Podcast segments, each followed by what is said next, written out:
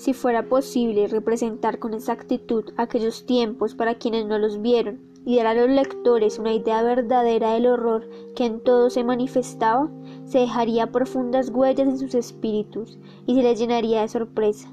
Bien puede decirse que Londres entero lloraba. Es cierto que no habían lutados en las calles, porque nadie se vestía de negro, ni guardaba duelo formal, ni siquiera por los amigos más íntimos, pero sin duda se oía en las calles la voz de los dolientes.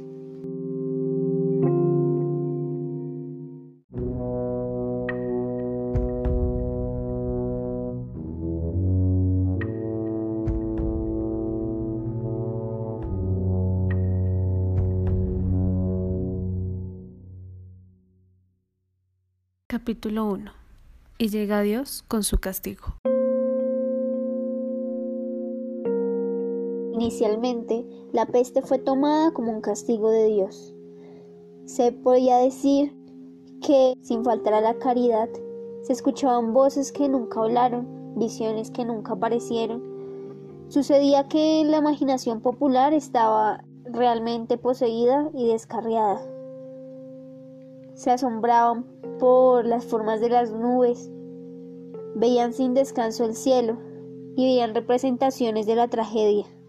Ahora podemos ver cómo con la pandemia actual y cómo se ha venido presentando en varios acontecimientos de dicha magnitud, el hombre tiene esa necesidad de explicar de alguna manera su mundo. No lo puede dejar como algo incomprensible. Entonces, a lo que se dirige es abordarlo paso a paso, saber qué es lo que sucedió, qué pasa y poder saber qué pasará. La significación religiosa ha ayudado al hombre a darle un tipo de respuesta a sus aconteceres. Pero más allá de esto, la religión siempre ha sido esa salvación. Entonces la peste siempre ha sido vista como castigo de Dios y como la oportunidad de unirse en la oración y de salvarse. La pandemia de la que hablamos hoy fue descrita por Dafoe en el diario de la peste. Él plantea que fue a principios de septiembre de 1664 cuando me enteré, al mismo tiempo que mis vecinos, de que la peste estaba de vuelta en Holanda. Ya se había mostrado muy violenta allí en 1663, sobre todo en Ámsterdam y Rotterdam a donde había sido traída, según unos en Italia, según otros de Levante, entre las mercancías transportadas por la flota turca. Otros decían que la habían traído de Candia y otros que de Chipre, pero no importaba de dónde había venido. Todo el mundo coincidía en que estaba otra vez en Holanda. Este fragmento del texto con el que se inicia la novela nos plantea un poco ese desconocimiento de dónde viene la tragedia. Vemos un poco cómo es un juego de lanzarse la pelota para saber de dónde vino, pero siempre hay una necesidad de estar juzgando al otro. Nunca se preguntan qué acciones o qué medidas se tomaron en algún momento para prevenirla.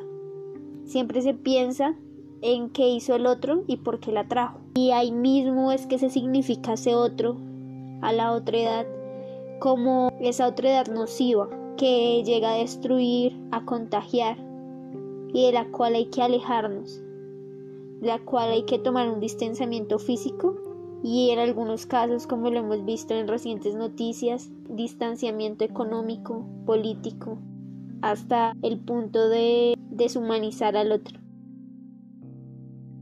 Hablamos también de un aspecto importante a la hora de abordar una pandemia y son las cifras oficiales que muchas veces no son las cifras reales. En el texto de Dafoe podíamos ver que el gobierno estaba informado del asunto. Habían tenido varias reuniones para estudiar los medios por los cuales no querían que apareciera la enfermedad de nuevo. Pero todo eso se mantuvo en secreto. Entonces, aunque las personas oían rumores al respecto de la pandemia y de que había vuelto la peste, la gente empezó a olvidarlo porque era un rumor. Y ahí mismo es que entra un poco el debate de algunas situaciones que se han venido presentando con el tema y el manejo de las cifras con el coronavirus Ahí vemos cómo también la literatura nos va leyendo poco a poco, como si también Dafoe en ese texto hubiera hecho un presagio de lo que iba a suceder en otras pandemias. Vemos como también solo ciertos sectores tienen el conocimiento total de los muertos, de los contagiados, de las personas que sobreviven y también cómo se utilizan estas cifras tanto para alarmar y generar algún tipo de conciencia como para beneficiarse. Es un poco la tergiversación de los hechos, es un poco también la manipulación de masas utilizar ese lenguaje que tienen homogenizando a la población. Entonces, algunas noticias en esos medios de comunicación masivos muchas veces se muestran muchos casos para que las personas se queden en su casa. A veces se muestran menos casos para que sientan que el gobierno está tomando buenas medidas. O a veces no se muestran aumentando así el desconocimiento que se tiene frente a la situación. Entonces me hace recordar un poco un fragmento del texto en el que decía que a veces estaban desconectados de toda su vida social, porque como no hablaban con los vecinos, cada persona tenía una versión distinta de lo que sucedía, porque los folletos en donde venían los muertos y las causas de muerte no eran los mismos para todos. Entonces, esto nos lleva a plantearnos cómo están haciendo las cifras oficiales, si realmente están siendo reales. Otro aspecto que tiene gran relevancia en el texto y que siento que nos puede ayudar un poco a contextualizar nuestra realidad es esa necesidad de ocultar el malestar que va de la mano con el desconocimiento. En el texto, las personas que podían ocultar los malestares de la peste, que no eran tan evidentes como eran unas ronchas que a veces salían, intentaban hacerlo, intentaban ocultarlo, porque temían que sus vecinos rehuyeran de su presencia y se negaran a conversar con ellos. Y también para evitar que las autoridades clausuraran sus casas Inicialmente se amenazó con clausurar las casas de las personas que tuvieran la peste. Al principio fue una amenaza y luego fue cumplida. Es un poco como ese inconsciente colectivo que a veces también nos va manipulando un poco. Entonces vemos como nosotros mismos juzgamos a los otros en la calle, por los medios y también como la misma autoridad nos incita a sentir ese odio y repudio por los que no están en las mismas condiciones que nosotros. Entonces eso hace que tengamos un desconocimiento de las distintas realidades, un poco como juzgar a las personas que salen a trabajar y que no se quedan en sus casas. Entonces el constante el por qué no se quedan en sus casas y no piensan en los demás. Es un poco también pensarnos las diferentes realidades que nos lleva a eso. Entonces las personas optaban por ocultar sus malestares por miedo de que los demás los acusaran de tener la peste, porque tener la peste es tener lo peor. Entonces aquí vemos también como hemos visto en noticias algunos casos de pronto más cercanos a algunas personas que estén oyendo este podcast, de pronto que en sus barrios se sabe que alguna persona está contagiada por coronavirus y empiezan como a agredir a la familia o empiezan a tener como problemas con linchamientos o con los médicos también que atienden a estas personas. Entonces yo leía el texto y yo veía que la gente se ocultaba y yo sentía que era algo que nos estaba pasando. Creo que nosotros mismos también nos juzgamos a nosotros. Digamos, un día estornudamos o sentimos algún malestar y preferimos no decirlo en voz alta, preferimos dejarlo oculto, porque creo que nosotros también tenemos ese miedo de ser foco de contagio, de ser ese otro que no queremos ser. Un punto que no quiero dejar atrás es la preparación para la peste. En el texto de Dafoe se precisa que los hospitales no estaban preparados. Había una gran escasez Las ciudades se dividían por parroquias y por parroquias también contaban los casos de contagio. Era común ver que habían 12 parroquias y no había ningún hospital cercano.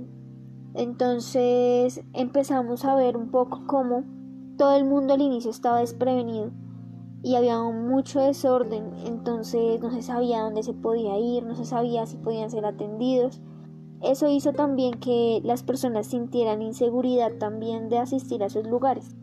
La negligencia también fue un factor importante y no habían cosas de primera necesidad porque se abastecían de otras ciudades. No podían sobrevivir porque no tenían lo, lo necesario. Pensaba también yo lo que ha venido sucediendo un poco con las unidades de cuidados intensivos, también con los médicos que han muerto, que en el texto de Dafoe también se habla de muchos médicos que murieron porque no había una medida de precaución frente al, al, trato con las personas infectadas, no había como protocolos, no habían pasos a seguir. Entonces habían muchos médicos que morían y los hospitales también, como la ciudad, iban quedando desolados porque no había personal médico.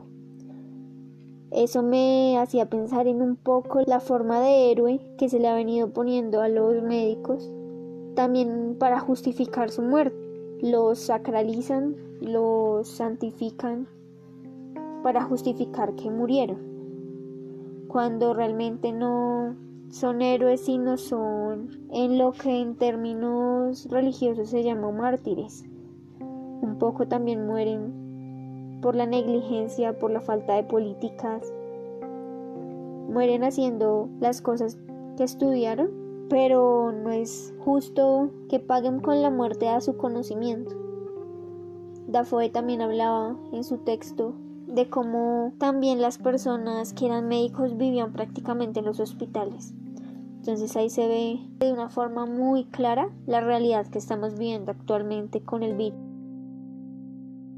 Preciso también otro punto que me parece que nos ayuda también a ver lo que está sucediendo actualmente y es que casualmente en el texto de Dafoe los pobres eran los más afectados por la pandemia.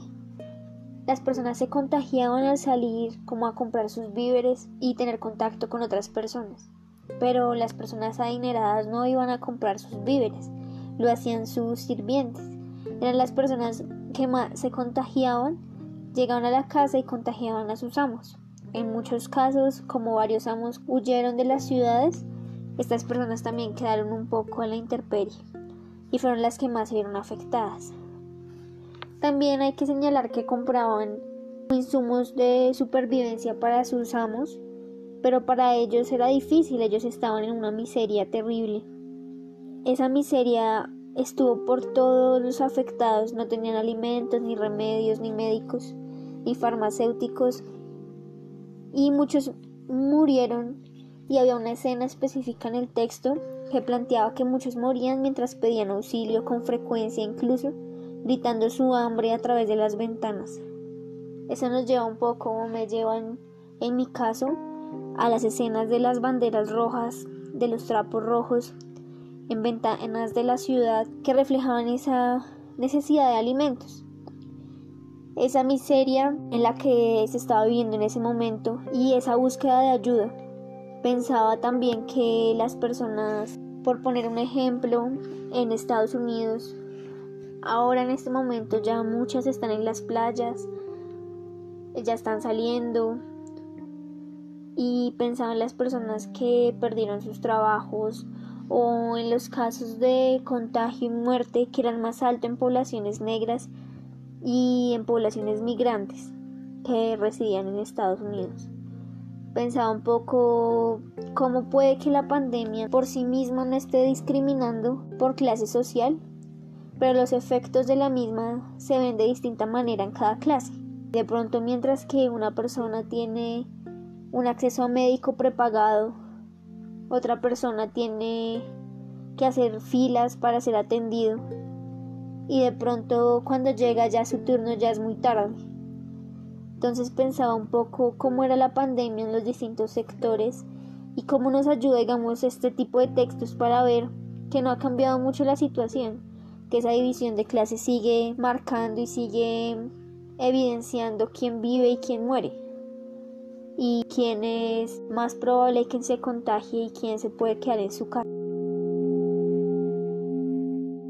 Diario del año del coronavirus.